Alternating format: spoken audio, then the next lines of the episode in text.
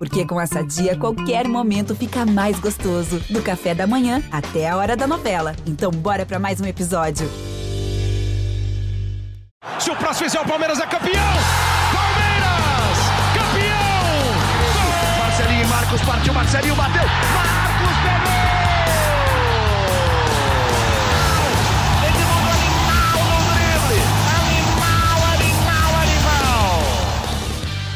Fala torcida palmeirense, começa agora o GE Palmeiras, o podcast exclusivo sobre o Verdão aqui no GE.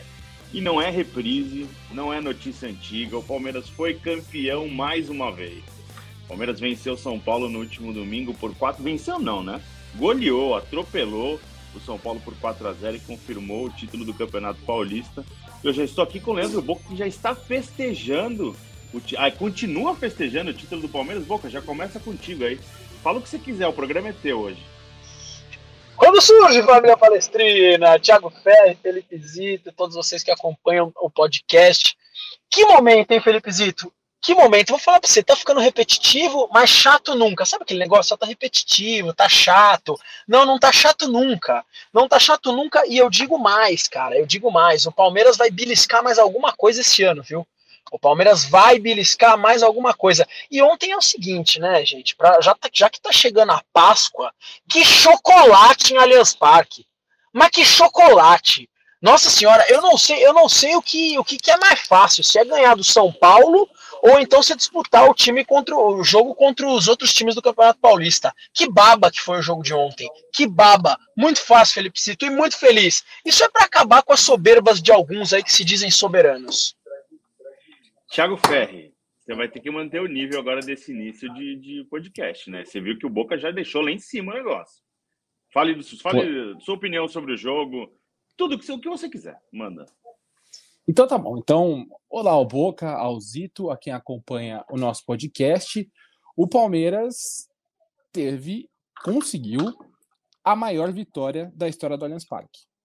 É, eu ainda eu gosto sempre de colocar em perspectiva os feitos desse time, porque a gente sempre fala no- nos podcasts aqui de que essa é uma das maiores gerações da história do Palmeiras e por a gente estar vivendo, às vezes a gente não consegue colocar isso em perspectiva.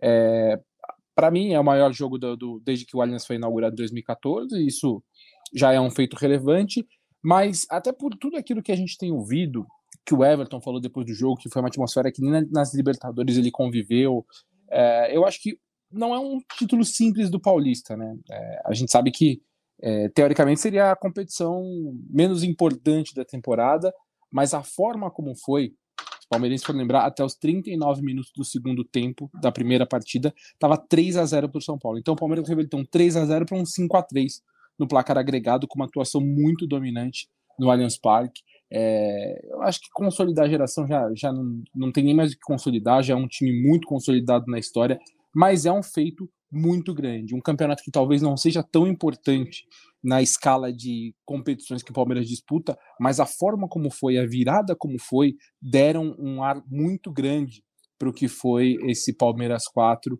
São Paulo 0, quinto título da era Abel Ferreira. O Abel chegou em nove finais, ganhou cinco. O Abel ganhou mais títulos do que perdeu finais. Quer dizer, acho que aí depois a gente pode daqui a pouco falar um pouco mais sobre os jogadores, tem alguns caras que eu, eu gostaria de citar, mas é um, é um feito histórico, mais um jogo histórico de uma geração que certamente é histórica também. Boca, você foi ao Allianz Parque domingo, né? Estava em Allianz Parque, gente, eu vou te falar uma coisa, cara. O Ferri e eu até fizemos essa brincadeira, porque no, no outro clássico que teve, eu não consegui entrar no jogo porque deu problema com a verdade. minha credencial. Dessa vez eu peguei credencial, comprei ingresso, pedi para minha mãe comprar, porque se ela não fosse eu pegava o dela, garanti meu lugar. Fiquei, gostaria muito de ter ficado no, no setor Gol Sul, não rolou, eu acabei ficando no setor Superior Sul. É legal para assistir o jogo, né? Um, é um outro panorama, mas eu gosto de estar mais perto lá do- dos jogadores. Estava lá, e Zito, cara, que atmosfera, cara, que, que vibe, cara, que barulho que faz a torcida do Palmeiras. Quando, quando a bola rola e o Palmeiras começa jogando bem, faz o primeiro, segundo gol, falei isso na live ontem aqui com o Crepaldi. Falei, quando o Palmeiras faz o segundo gol, naquele momento eu pensei, cara, impossível perder. Impossível perder, porque a atmosfera tava muito doida. Cara, tinha gente atrás do telão, cara. No, pra, pra quem não sabe, é difícil não saber acompanhando esse podcast, mas eu vou repetir. No Gol Norte, a gente tinha o palco montado e atrás tinha o telão onde os jogadores, onde os torcedores estavam assistindo o jogo pelo telão, mas sentindo a vibe do estádio. Que vibe, Felipe Zito. Como a torcida do Palmeiras é maravilhosa. Eu tô me arrepiando gravando o podcast, cara. Te juro por Deus.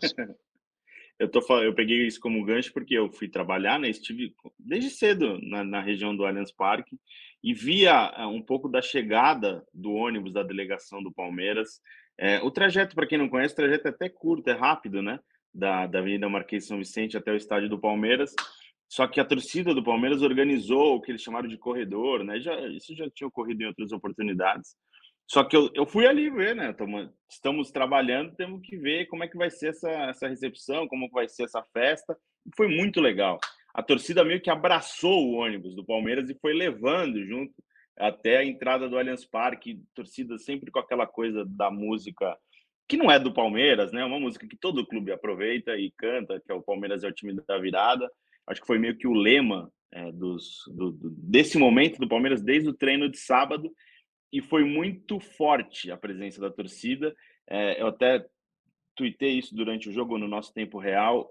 Pela primeira vez eu tenho uma experiência grande em jogos no Allianz Parque, desde a sua inauguração, é, cobrindo o Palmeiras, e foi a primeira vez que eu senti o estádio tremer, de verdade, a, a arquibancada balançar por causa da festa da torcida. A torcida fez uma festa enorme e eu acho que teve sim participação. Os jogadores do Palmeiras brincaram bastante, né? Depois, é, até exageraram em tom em algum, algumas declarações daquela coisa do, do, São, do São Paulo ter tremido, né? É, no Allianz Parque. Eu acho que sim, não, não sei se tremer é um termo correto, mas que influenciou a favor do Palmeiras, não tenho dúvida que a torcida fez um papel ali muito importante e foi um jogador extra, foi um empenho, foi uma, uma motivação a mais é, para deixar o clima de uma possível recuperação que o Palmeiras já começou a construir logo nos primeiros minutos. É, falando do jogo, amigos, é, vamos falar rapidinho de arbitragem antes da gente seguir para falar dos, dos do, do, do, enfim, dos personagens principais da partida. Mais um jogo chato para o VAR querer ser protagonista no futebol brasileiro, né? Como a gente já tinha cornetado bem no jogo da no jogo da ida, que ali a gente avaliou que o pênalti não foi é, bem marcado a favor do São Paulo. O VAR tentou ser protagonista no jogo da volta também, né? Ó, oh, eu não sei o que o Ferri vai comentar.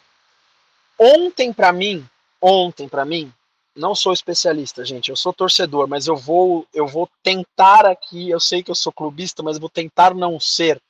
Porque ontem, para mim, foi a falência de, de, de um modo geral, Zito. E eu vou te explicar por quê. Não foi pênalti realmente no lance, no primeiro lance. Não foi. Mas da mesma, da mesma forma que no primeiro jogo não foi, o lance foi igual, Zito. Zito, o lance foi igual. E por isso que eu falo que é falência, porque o argumento de alguns torcedores são paulinos quando conversavam comigo no meio da semana era: "Ô Boca, fica tranquilo aí porque tá na regra, tá na regra, então você tem que aceitar, porque essa é a regra". Ora, se está na regra, por que ontem não foi? né? Então, assim, na minha opinião, não foi mesmo, não foi nem lá nem cá. Mas o que me deixa muito chateado, eu não, pra não falar outras coisas aqui, viu, Zito, em relação à arbitragem, é que assim, cara, se é regra, é regra pros dois lados. Se é, é pros dois lados. Se não é, não é pros dois lados. Um árbitro dá e o outro árbitro não dá, aí a gente já vê que o negócio ele tá aberto aí para interpretações. Se tá aberto para interpretações, desculpa, a regra não é. Tiagão, você estava até acompanhando o áudio agora nessa segunda-feira do áudio divulgado pelo VAR, né, pela Federação Paulista de Futebol. Eu já vou dar minha opinião, que para mim o lance do Calério foi falta no, do Danilo. Mas aí, Tiagão, que, que, como é que foi a avaliação do VAR aí da Federação Paulista? Conte pra gente. É, o. Na verdade, o, o primeiro argumento do, do pênalti, né? Do primeiro pênalti, eu acho que não foi mesmo. Assim como também acho que não foi o pênalti da, do, do Marcos Rocha, né? Até depois que a gente gravou o podcast, é, tinha uma, tem uma outra imagem mais lateral aqui. Para mim, o, o, braço do Marcos Rocha está muito colado no, no, no corpo, né? Então, para mim, aquilo não é pênalti e eu acho que não é pênalti também. O que eu acho pior, e é, para quem quiser acompanhar, tem no site aí no ge.globo Palmeiras o vídeo do, da discussão do VAR no, nos dois lances, tanto no possível pênalti não marcado ali no começo, no toque de mão dentro da área do São Paulo, quanto do segundo gol do Palmeiras. O que eu acho, não achei legal do, do, da chamada do VAR, do segundo do pênalti, do possível pênalti, é de que não tinha uma convicção dentro do, da, da equipe do VAR de que aquilo era pênalti. E eu achei, assim, é muito ruim, porque você chama, dá a impressão de que, na verdade, o VAR se tornou assim, ó, oh, dá uma olhada aí de novo, vai, vê aí por um outro ângulo e tal. E aí eu acho que foi muito bom. O Klaus é um cara que tem uma convicção importante, é um cara convicto, é um árbitro convicto. Ele tem a decisão dele, mantém. A gente sabe que em casos assim, é, o árbitro muitas vezes está predisposto a aceitar a sugestão do VAR, ainda mais jogo na casa do, do, do time da casa, com aquela pressão toda, é, é, é natural. Então, continuo sustentando que o erro para mim foi a partida de ida, e eu acho que o VAR não teve um papel legal nessa decisão do pênalti, porque não houve uma convicção, pelo que a gente vê da conversa na, na, na cabine do vídeo, de que aquilo era um pênalti para chamar o Klaus para avaliar. O Klaus teve a convicção dele, manteve, e a jogada da falta, o Klaus também argumenta né, que foi um lance ali acidental, numa jogada em que nenhum dos dois pega a bola, e aí ele argumenta que, que por ser uma, uma jogada acidental e bem ali razoavelmente antes né, da, da jogada do gol, ali, acho que 15 ou 20 segundos antes da jogada do gol, o Klaus também decide manter a marcação dele. Então eu, eu acho que o mérito, na verdade, foi a atuação do Klaus, dele ser convicto nas decisões dele, e aí eu acho que assim como foi na ida, o VAR não, não fez um papel interessante, não fez um papel legal, porque VAR não é segunda chance para o juiz de lance. Né? O VAR é, se, o, se eles entendem que houve um erro claro para mudar a decisão, chama o árbitro para ver. E eu acho que mesmo na jogada que seria a favor do Palmeiras no pênalti, o VAR não se prestou esse papel. Falando de jogo agora, né, que todo mundo quer falar de futebol, né, que é o que mais que são os personagens, né, o que mais importa. É, o Palmeiras começou muito bem, né, sufocando o time do São Paulo, pressionando e não deu chance. Acho que a postura do que me surpreendeu, é, a postura do Palmeiras foi a mesma do primeiro tempo ao fim do segundo tempo. Se a gente for lembrar, o Palmeiras está com uma vantagem de 3 a 0 no no início do segundo tempo, é uma vantagem, já dava o título ao Palmeiras, e aos 35, do, aos 35 minutos do segundo tempo, o Zé Rafael tá dando o bote na saída de bola do São Paulo, rouba a bola, joga para o Gabriel Verón, que dá uma linda assistência para o Rafael Veiga, enfim, fechar o placar em 4 a 0 é, Acho que a gente questionou muito a postura do Palmeiras no jogo de ida. Em falar em postura para o jogo da volta, sobrou, né? Sobrou e sobrou. Muitos no estádio, Zito, estavam falando quando terminou o jogo. Olha só, aquele gol que dizem que foi o gol salvador do Veiga, na verdade nem faria diferença. Claro que fez diferença, claro que fez diferença, porque deixou o palmeirense mais animado, deixou o próprio jogador do Palmeiras com certeza, opa, dois de diferença dá para fazer, claro que fez diferença. Mas essa piada, esse, na verdade, isso que a torcida falou, foi porque o Palmeiras deitou e rolou em Allianz Parque. Foi uma postura que, assim, depois do quarto gol, eu não duvidaria se o Palmeiras tivesse feito cinco, viu? Juro que eu não duvidaria. O Palmeiras foi para cima do São Paulo, cara, do começo ao fim do jogo. Foi impressionante o ritmo que o Palmeiras aplicou no jogo. Eu não lembro de algo que o São Paulo tenha feito de perigoso, algo que, nossa, pode ser gol do São Paulo. Não lembro, cara, de verdade. Foi um passeio. E parte da torcida São Paulina também admite isso. Da mesma forma que parte da torcida do Palmeiras admite que no primeiro jogo, mesmo com a arbitragem fazendo, fazendo o que fez, com o VAR fazendo o que fez, o Palmeiras não jogou nada no Morumbi. Nada, nada. O Palmeiras mereceu perder do São Paulo no Morumbi. E ontem o Palmeiras mereceu ser campeão paulista porque jogou muito mais do que o time do São Paulo. Né? O que jogou o Dudu, o que jogou o Veiga e como é impressionante. O Danilo parece que está em todos os lugares do campo. O Danilo está atrás, o Danilo está na frente, o Danilo está no meio, o Danilo corre, o Danilo marca, o Danilo arma. É impressionante, cara. O Danilo realmente é um jogador nível Europa. É absurdo o cara jogando bola. O Danilo joga muito. O Veiga se tornou o jogador na história do Palmeiras com mais gols em finais. Dá número muito relevante. Destaque. Ou melhor. Desculpa. Não, pode falar, Zito. Pode falar, pode falar. Meu delay me traiu aqui. Fala aí. Não, não, por favor. Eu, eu que te cortei. Não, eu queria falar assim, dos, que, dos jogadores que o Boca citou. O Danilo jogando muito, né? Ele é um ponto de equilíbrio dessa equipe realmente. É, eu espero que, se o Palmeiras negociá-lo nessa próxima janela, consiga segurá-lo pelo menos até a Copa para terminar a temporada, porque acho que vai ser muito importante isso. O Veiga se tornou o jogador com mais gols em finais pela, na história do Palmeiras. É coisa isso. Um jogador muito decisivo. O Dudu jogou muita bola também. Se tornou também um jogador com mais títulos pelo Palmeiras do século com oito. Mas eu vou citar dois caras que você, palmeirense que está ouvindo o podcast, em algum momento já foi no Twitter e falou: putz, esse é um bagre, não acredito que esse cara joga no Palmeiras. Que eu considero que são dois caras muito importantes para a postura do Palmeiras. São Marcos Rocha e Zé Rafael. Por quê? É, a gente, e a gente está vendo isso, por exemplo, o Flamengo está passando por isso. Quando uma equipe começa a ganhar muito, é muito fácil você se desmobilizar, você não, não leva, não vou dizer não levar a sério, mas você perde um pouco o interesse, é meio natural, ainda mais num clube, uma equipe como o Palmeiras foi bicampeão de Libertadores, chegou na final de um Mundial, é difícil você falar assim, puto, o cara vai ter que se mobilizar para agora reverter uma desvantagem grande numa final de Campeonato Paulista. Esse elenco tem uma postura que realmente é uma coisa muito rara o elenco como um todo. E eu acho que caras como Marcos Rocha e Zé Rafael, eles têm um papel muito importante para essa postura de um time que não desiste, um time resiliente, um time que briga. O Zé Rafael no meio campo, ele, cara, é um cara forte, ele briga com todo mundo, que nem o Boca falou. 40 de segundo tempo estava roubando bola no campo de ataque para o quarto gol. O Marcos Rocha ele tem jogado cada vez melhor. Eu diria que é o melhor momento do Marcos Rocha no Palmeiras. É, ele está jogando muito bem. E ele é um cara que ele é muito decisivo. Chega jogo grande, ele, ele joga bem mesmo e ele tem sido um cara muito mais defensivo do que ofensivo, que é um contrassenso se a gente pensar quando o Palmeiras trouxe o Marcos Rocha do, do Atlético Mineiro e ele tá marcando bem e ele é um cara que é chato. Chega na, na ali na em final, o cara é chato, ele dificulta para o adversário. Então são dois caras que o Palmeiras muitas vezes criticou, mas acho que são muito importantes para esse momento, junto, obviamente, com essas lideranças técnicas aí que o Boca já citou, então, eu acho que é isso. A, a postura dessa equipe é realmente muito diferenciada. Eu até no podcast depois da, da partida no Morumbi, eu falava que a minha preocupação era se o Palmeiras jogou mal por questão física. Porque se o Palmeiras estivesse mal fisicamente, não ia conseguir adotar o estilo de jogo que dá certo no Allianz Parque. E a gente viu que não. Foi um jogo ruim mesmo. Porque o Palmeiras amassou, pressionou o São Paulo durante o jogo todo. E aí eu acho que, além das lideranças técnicas, esse time tem uma cabeça, uma mentalidade muito forte para conseguir é, continuar conquistando e, e, reverter da forma que reverteu, que era o que faltava, né? Não tinha tido, o Palmeiras não tinha sido obrigado a virar um mata-mata com o Abel Ferreira e conseguiu com folga. Que nem o Boca falou, acho que se precisasse fazer cinco, teria feito cinco, seis, porque dominou o jogo. E foi uma, acho que a primeira vitória do Palmeiras contra o São Paulo em finais de campeonato também, né?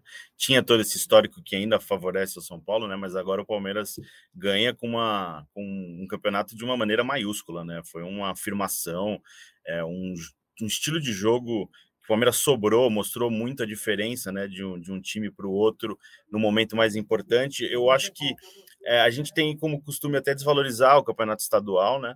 É, o próprio Palmeiras considera o Campeonato Paulista como acho que o menos importante entre todas as competições que vai disputar. O, o próprio Abel já citou isso que a prioridade do Palmeiras neste primeiro semestre era é, foram o Mundial de Clubes e a Recopa Sul-Americana. Mas eu gosto do campeonato é, estadual, sou contra terminar. Acho que tem jogos legais é, no interior de São Paulo, claro, falando aqui da nossa realidade de São Paulo. É, mas eu acho que o jogo de ontem, é, tentando fazer, misturando tudo num assunto só, o jogo de ontem acabou ficando maior do que o campeonato. Pela forma que foi, é, pela atuação que o Palmeiras teve, por ser um, um, adversário e pelo futebol que o São Paulo apresentou no primeiro jogo. Não é porque o São Paulo jogou, que o Palmeiras jogou muito bem neste domingo, que apaga o que o São Paulo fez no jogo da, da semana passada. O São Paulo jogou muito bem. O São Paulo é um grande adversário que está montando um time interessante pelo Rogério Senna. Então, vocês concordam que o jogo é, ficou maior, a vitória ficou maior do que o próprio campeonato, o título, 24 título estadual do Palmeiras? Eu concordo, Zito. Concordo e concordo com você também sobre o Campeonato Paulista, cara. Eu gosto do Campeonato Paulista, sempre gostei de levar a sério o Campeonato Paulista. O primeiro título que eu vi do Palmeiras foi o Paulista de 93, que a torcida grita na arquibancada até hoje os 4 a 0 em cima do principal rival. Então, acho muito hipocrisia da, da parte do torcedor. Ah, eu não gosto. Eu não gosto, mas vibra quando é campeão. Então, vamos falar que a gente gosta, porque a gente gosta de ser campeão. Eu vibrei muito mais ontem do que no jogo contra, no jogo contra o Atlético Paranense na Recopa. Não posso mentir para vocês. Eu gosto mais do Campeonato Paulista do que da Recopa, por exemplo, da Supercopa. Eu gosto. Realmente eu gosto. E o jogo de ontem foi um campeonato à parte, Zito. Eu, como torcedor, Estava engasgado com o ano para final do ano passado. O Palmeiras não foi bem na, na, naquela final, não foi bem o campeonato inteiro, né? Sejamos sinceros, o Palmeiras não entrou para ganhar aquele campeonato do ano passado, jogou a base o campeonato inteiro. O Palmeiras tinha esse retrospecto negativo contra o São Paulo, perdeu também o Campeonato Paulista de 1992. É, então valeu demais. E a forma como foi, né? Você sai de um primeiro jogo de 3 a 0 no primeiro jogo, Veiga vai lá, acha um gol, foi um gol bem achado, vamos ser sinceros. Termina 3 a 1 parte da torcida do São Paulo já escrachando, zoando toda a torcida palmeirense. Só eu sei a quantidade de mensagem que eu recebi. Uhum. Só eu sei. Aliás, estou esperando vocês, hein, São Paulo. Estou esperando as mensagens. E aí acontece aquilo, cara, 4 a 0 em Allianz Parque. O Ferri começou o podcast falando, falando de forma muito clara, né? Provavelmente o principal jogo em Allianz Parque até hoje, ou um dos, né? Porque é pra gente lembrar, todos os títulos são inesquecíveis, né? Mas esse título de ontem aí vai ficar na cabeça do palmeirense por muitos e muitos anos. É, antes de eu trocar minha conexão, estava com um delayzinho, eu estava tentando entrar na discussão sobre as atuações, né? O desempenho do Palmeiras individualmente. É, dá para colocar um, apenas um destaque é, do jogo de domingo? Falando do jogo de domingo, eu fiz atuações é, para o GE e destaquei as maiores notas para Dudu e Rafael Veiga com 9,5 e depois Danilo com 9, aí eu não lembro mais alguns outros jogadores. Mas dá para deixar um craque do jogo só ontem pelo jogo que o Palmeiras fez, ou Tiagão? Ah, eu vou colocar o Veiga porque fez dois gols. É, e porque ele, assim, ele salvou o Palmeiras na final. Porque, por mais que o Palmeiras tivesse oportunidade de fazer 3 a 0 como fez, né? Fez 4 até no Allianz Parque acho que animicamente, se termina o jogo do Morumbi 3 a 0 é, era muito difícil para o Palmeiras reverter, porque não apresentou nada. O Palmeiras não teria apresentado nada ali no, no que você falasse, ah, dá para se apegar nisso. O Veiga não, o Veiga achou um gol, achou um gol, é verdade. Mas aquilo deu uma esperança para o Palmeiras. E depois ele faz o terceiro gol, faz o quarto gol é, no, no Allianz Parque. Então, pela decisão, eu colocaria o Veiga. Mas se pudesse, você colocaria um A Veiga e um B Dudu, porque acho que o Dudu tá desequilibrando demais nessa temporada também e desequilibrou no jogo.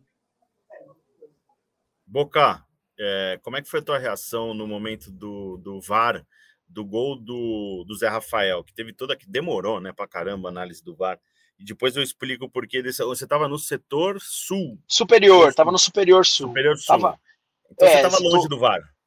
Estava muito longe. O, o, o tá. superior sul, cara, para quem é, nunca foi em Allianz Parque e acompanha aqui o podcast, devem ter pessoas, né? Todo lugar do mundo você ouve aqui o podcast. É, cara, você vê o jogo de cima, né? Mas torcendo de lá, cara, você perde muitos detalhes, cara. Lá na torcida você tá cantando, pulando, emocionado e tal, você perde muita coisa. É, e a minha reação foi de indignação. Já tô sabendo da questão do, do, do Danilo, da, de uma possível falta e tal, você vai falar sobre isso. Mas lá de cima, Zito, a gente não viu nada. E por que a gente, cara, vamos falar o português, claro, por que, que a gente xingou muito naquele momento? Porque a gente teve um primeiro jogo no, no Morumbi extremamente polêmico. Não foi apenas naquele lance do pênalti lá na, do, da, mão no, no, da mão do Marcos Rocha, foram alguns lances que a gente discutiu no podcast passado. Aí, cara, a gente chega para um segundo jogo a gente fala, pô, não é possível que a gente vai ser roubado aqui em Allianz Parque tá? A gente vê os lances pela TV depois, é muito fácil, mas lá do estádio a, a, torcida inteira foi abaixo, porque assim, será que o arbitragem vai tirar o título do Palmeiras? Isso passou pela cabeça de todo mundo, pelo menos que estava lá perto de mim. Não é só perto de mim, tá? Porque o estádio ele mandou aquele recado lá que manda o juiz é, comer caju, se você me entende. Então, na verdade, a torcida foi abaixo naquele momento. e falando, eu entrei nesse assunto porque eu estava no superior é, superior oeste, né, ali, que é onde a, a parte da imprensa escrita, e eu fiquei sabendo que o árbitro ia validar o gol pelo Daverson, porque eles estavam ali no banco, tava que é aquela coisa chata, né, quando tem VAR, fica todo mundo tentando pressionar o banco de um lado, o banco do outro, e o Davidson deve ter ouvido o árbitro falar que ia confirmar o gol e ele sai comemorando em direção ao torcedor palmeirense que está atrás do banco, comemorando, falando: faz, faz, vamos comemorar que ele vai dar o gol, ele vai dar o gol. Aí o Klaus vai lá para o gramado e, e, confirma o gol. Então acho que quem. O, o, o Davidson deu um pouco de spoiler né, para quem estava lá dentro antes do. Furou, furou o Klaus na decisão dele. Foi, é um lance típico do Davidson de participar muito com a torcida. Então é um, é um jogador que mexe muito com o torcedor que está talvez se despedir, talvez não, né? Tá, tá, vivendo os últimos dias dele de Palmeiras. Queria entrar na discussão agora sobre idolatria. É, a gente tem muito, é muito vivo neste momento a gente fazer comparações Everton e Marcos, como a gente já fez até um podcast falando sobre os dois, é, Dudu e Edmundo, é, Gomes e, sei lá, Antônio Carlos, Luiz Pereira, falando dos mais antigos, Alex ou Rafael Veiga, enfim. A geração atual é, merece já estar entre as maiores da Sociedade Esportiva Palmeiras? Ela é uma das maiores, Felipe Zito. Ela é uma das maiores. Sobre idolatria, para mim, o Dudu, por exemplo, é, é um dos ídolos máximos do Palmeiras. Não tenho por que falar que não. O torcedor tem muita mania de, de, de não pegar os jogadores que estão em campo e chamá-los de ídolos. Né? Não, ídolo você já tem que parar de jogar para depois ser ídolo. Né? É, você citou de Dudu e Edmundo, para mim, cara, o Dudu já passou o Edmundo. E eu sou muito fã do Edmundo. Muito fã sou muito fã. Mas já é, Osito, você falando da equipe, já é uma das equipes que mais é, que mais marcou o Palmeiras. A gente tem o Palmeiras da década de 60, 70 que marcou muito, o Palmeiras da década de 90 que marcou muito, e esse Palmeiras de Abel Ferreira. Como um Palmeiras que ganhou duas Libertadores num ano só, não é um dos maiores da história. Tá? Da mesma forma que para mim é equivocado não chamar aquele Palmeiras da década de 90, 93, 94, 96, principalmente de academia, para mim também é equivocado chamar, não chamar esse Palmeiras de Abel Ferreira aqui porque é um espetáculo esse Palmeiras, Ito. Não tem o que a gente possa falar. Um time com uma garra dessa, um time com números como esse time do Palmeiras, um time que bate recorde atrás de recorde. Como não é um dos principais da história? Lógico que é, se não for o principal. O Thiago, antes de você dar sua opinião, eu só queria já aproveitar o gancho para falar que a, o Rafael Godoy Sabadin, que mora em Winnipeg, no Canadá, mandou essa mensagem para a gente debater aqui no podcast, que ele é, se o Veiga já pode ser considerado maior do que o Valdívia na história do Palmeiras. E eu já vou responder que eu acho que ele já superou o Alex. Ele já está em outro nível, ele já passou há muito tempo o Valdívia e já tá passando, já passou o Alex também. O que, que você acha dessa discussão sobre esses dois jogadores? O Veiga passou o Valdívia na primeira Libertadores já. Agora, então, é, já passou já passou na Libertadores, agora nem se fala, então. Acho que nem tem, nem tem como comparar, de fato. É, para mim, o Veiga já tinha passado o Valdívia na primeira Libertadores. Agora, então, nem se fala. E passou para mim também o Alex. É, eu ainda não coloco o, o Veiga como 11 ideal da história do Palmeiras, como eu já coloco o Everton e Dudu. Acho que os dois já estão nesse patamar. Ainda não vejo o Veiga e o Gomes dessa forma, mas eles estão brigando ali. E até o, o Zito falou antes da gravação do podcast, o, o Veiga são nove gols em finais de, do Palmeiras, né? O jogador que mais, que mais fez isso. O segundo é o Evair com seis. Quer dizer, você vê o tamanho da coisa, né? Ele passou o Evair, que a gente sabe que era um cara super decisivo na, na era Parmalat. E aí, você, pô, pensando em eras assim, né? Palmeiras tem a primeira e a segunda academia.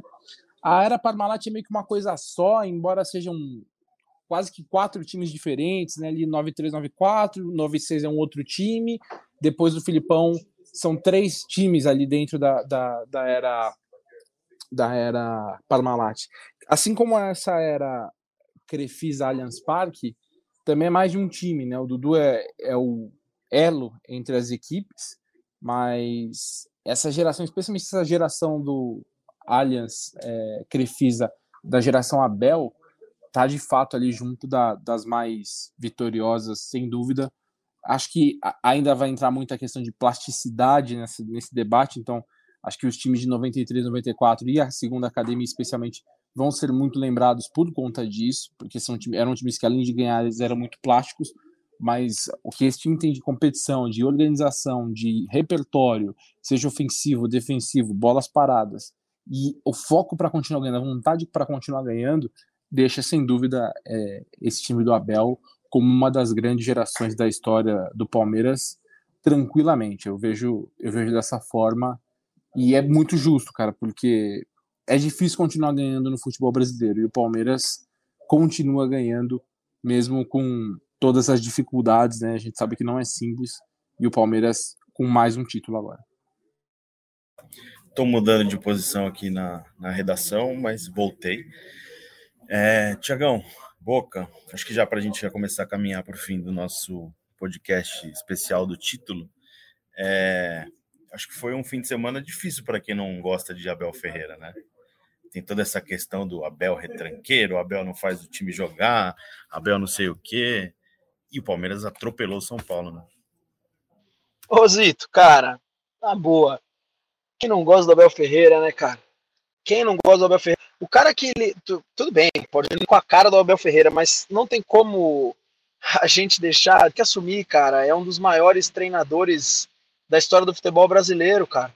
Entendeu? Não, não dá, não vai falar o quê? É isso, é aquilo, o cara vai vir um jogo 4 a 0 O Abel Ferreira foi mal em um campeonato até hoje, que foi a Copa do Brasil do ano passado né? É porque assim, Supercopa do ano passado, Recopa, isso aí é coisa de a gente tá falando de um jogo, dois jogos, falando de campeonato mesmo, enfim. Cara, sem brincadeira, não é possível. O cara que fala mal do Abel Ferreira hoje tá querendo aparecer.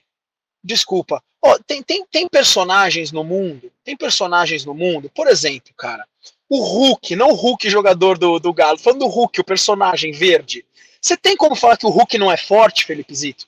Se você fala que o Hulk não é forte, aí sim você fala que o Abel Ferreira não é um bom treinador. Esse é seu único argumento. Por quê? Porque aí você é louco. Peguei pesado agora, mas recado tá dado. Gostei dessa comparação. Thiago Ferri, você concorda com o Boca? Ah, eu assino. Assino. Para quem acompanha o podcast, sabe que a gente fala há muito tempo, desde que começou o ano, que o Palmeiras não é mais aquela equipe que só joga é, reagindo ao adversário. O Palmeiras tem atacado muito mais essa temporada, tem conseguido dominar os adversários com mais frequência. E, pô, depois do jogo de depois do jogo contra o São Paulo, até quem falava isso já começou a mudar, porque de fato não tem como, cara. Pode até daqui para frente o time depois não dar certo, enfim. Mas o time depois não conquistar mais nada, mas falar que esse time não não é uma equipe ofensiva e que não está jogando bem, aí é um, fica um pouco demais mesmo. Eu gostei muito da entrevista do Dudu nesta segunda-feira no Seleção Sport TV, que ele fala sobre o estilo de jogo. Ele até admite, ele até brinca, que não é legal correr para trás, que é o que o Abel pede para ele bastante para ele compor a, marca, a, marcação. Mas que o Palmeiras joga de acordo com o regulamento, de acordo com o adversário. É, o Palmeiras daí usou como exemplo o jogo contra o Atlético Mineiro, que todo mundo é, cobrava o Palmeiras por ter empatado em casa quando tinha que ter saído para o jogo. O Palmeiras classificou, o Atlético Mineiro não. Então acho que o virou é, tem uma, um pouco de má vontade em relação ao trabalho do Abel de alguns lados, né?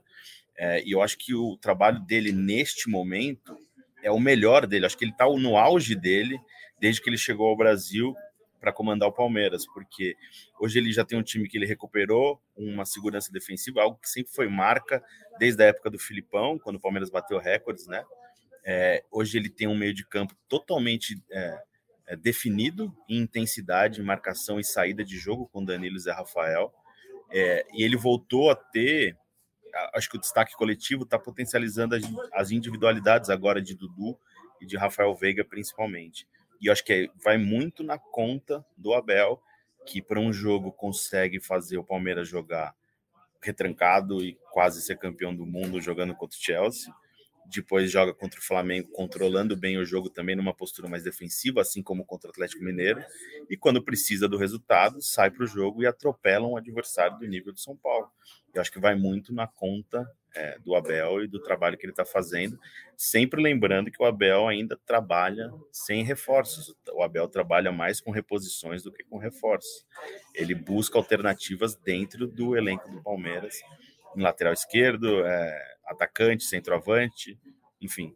É, acho que isso deixa muito maior o trabalho do que ele está fazendo é, e merece ser destacado. Claro que vai errar, acho que até errou contra o São Paulo no jogo da, da ida, demorou para entender o segundo tempo e ali quando foi tentar mudar alguma coisa já estava 3 a 0 então vai, vai errar, não é um jogo, não é um treinador que, é, que não vai errar, mas acerta muito mais do que erra e já está entre os maiores do, do Palmeiras. É, acho que está chegando aquele momento, Boca, que o torcedor espera para ouvir o podcast.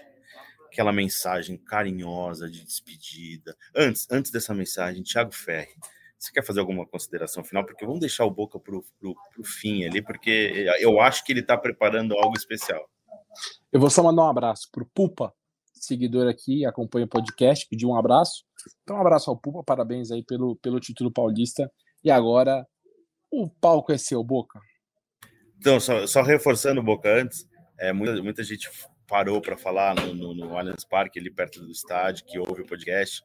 Não vou lembrar o nome de todo mundo, então, para não cometer nenhuma delicadeza, obrigado pela audiência de sempre. E agora, Boca, brilha que esse é o teu momento. Em primeiro lugar, queria agradecer também essa galera do que encontra a gente no Allianz Parque, falam bastante do podcast também. É um podcast que a gente tem muito carinho em fazer e, cara, é um prazer para mim falar de Palmeiras do lado desses monstros que entendem demais de, de Sociedade Esportiva Palmeiras. Cara, eu queria deixar um, abraço aqui a toda todo torcedor são paulino que me mandou mensagem quarta, quinta, sexta, sábado, domingo antes do jogo. Foram muitas e muitas e muitas mensagens, né, torcedor São Paulo? Inclusive, eu estou te esperando até agora. É, ouvi muito de vocês, ouvi muito, e de repente eu queria saber onde está Rafinha, né? Porque ele saiu do jogo, não, não se viu. Onde está Caleri? Porque estamos procurando, não é chama que é gol, como é que eles falam? Toca que é gol, não sei. E por aí vai. Mas o meu abraço especial de hoje, Felipe Zito e Thiago Ferri, vou pegar todo mundo de surpresa. Vocês não vão entender nada. Aliás, entendedores entenderão. Patrick de Paula, um abraço para você. Fiquem todos com Deus. Avante palestra, é campeão. Eu entendi, eu acho. É isso, galera. Ó, só para falar que o Palmeiras vai estrear na Libertadores na quarta-feira e a gente vai reservar um episódio especial, além desse de hoje, falando mais sobre o Campeonato Paulista. A gente conversou com o Dudu e a gente vai transformar essa entrevista também em podcast. E ali ele fala é, sobre a Libertadores, a preparação, o Palmeiras, enfim, começando o sonho do tetracampeonato. Caramba, Thiago, falando de tetracampeonato do Palmeiras na Libertadores é algo muito inesperado, né? Impressionante. Até pouco tempo atrás a gente estava falando, era a busca pelo bi, a obsessão pelo bi. Era Michel Bastos pelo bi, Felipe Melo pelo bi, Borra e nada dava certo. Aí, de repente, agora já está falando em tetra. É isso, palmeirense. Aproveite o momento, que é algo que a gente sempre fala, né? Aproveite esse momento, porque não vai durar muito. Acho que não vai durar muito tempo. É, é, tô sendo pessimista, tô, tô, não tô querendo jogar contra, mas em algum momento vai ter instabilidade, em algum momento o Palmeiras não vai ser campeão. Então aproveita essa rotina aí que vocês estão merecendo fazer muita festa. É, vamos ficando por aqui, então. Obrigado pela audiência. Lembrando sempre que você ouve o podcast GE Palmeiras no GE, na página do Palmeiras no GE, no Globoplay, no seu tocador é, de, é, de podcast favorito. Um abraço a todos e partiu Zapata. Partiu Zapata, sai que é sua, Marcos! Bateu para fora!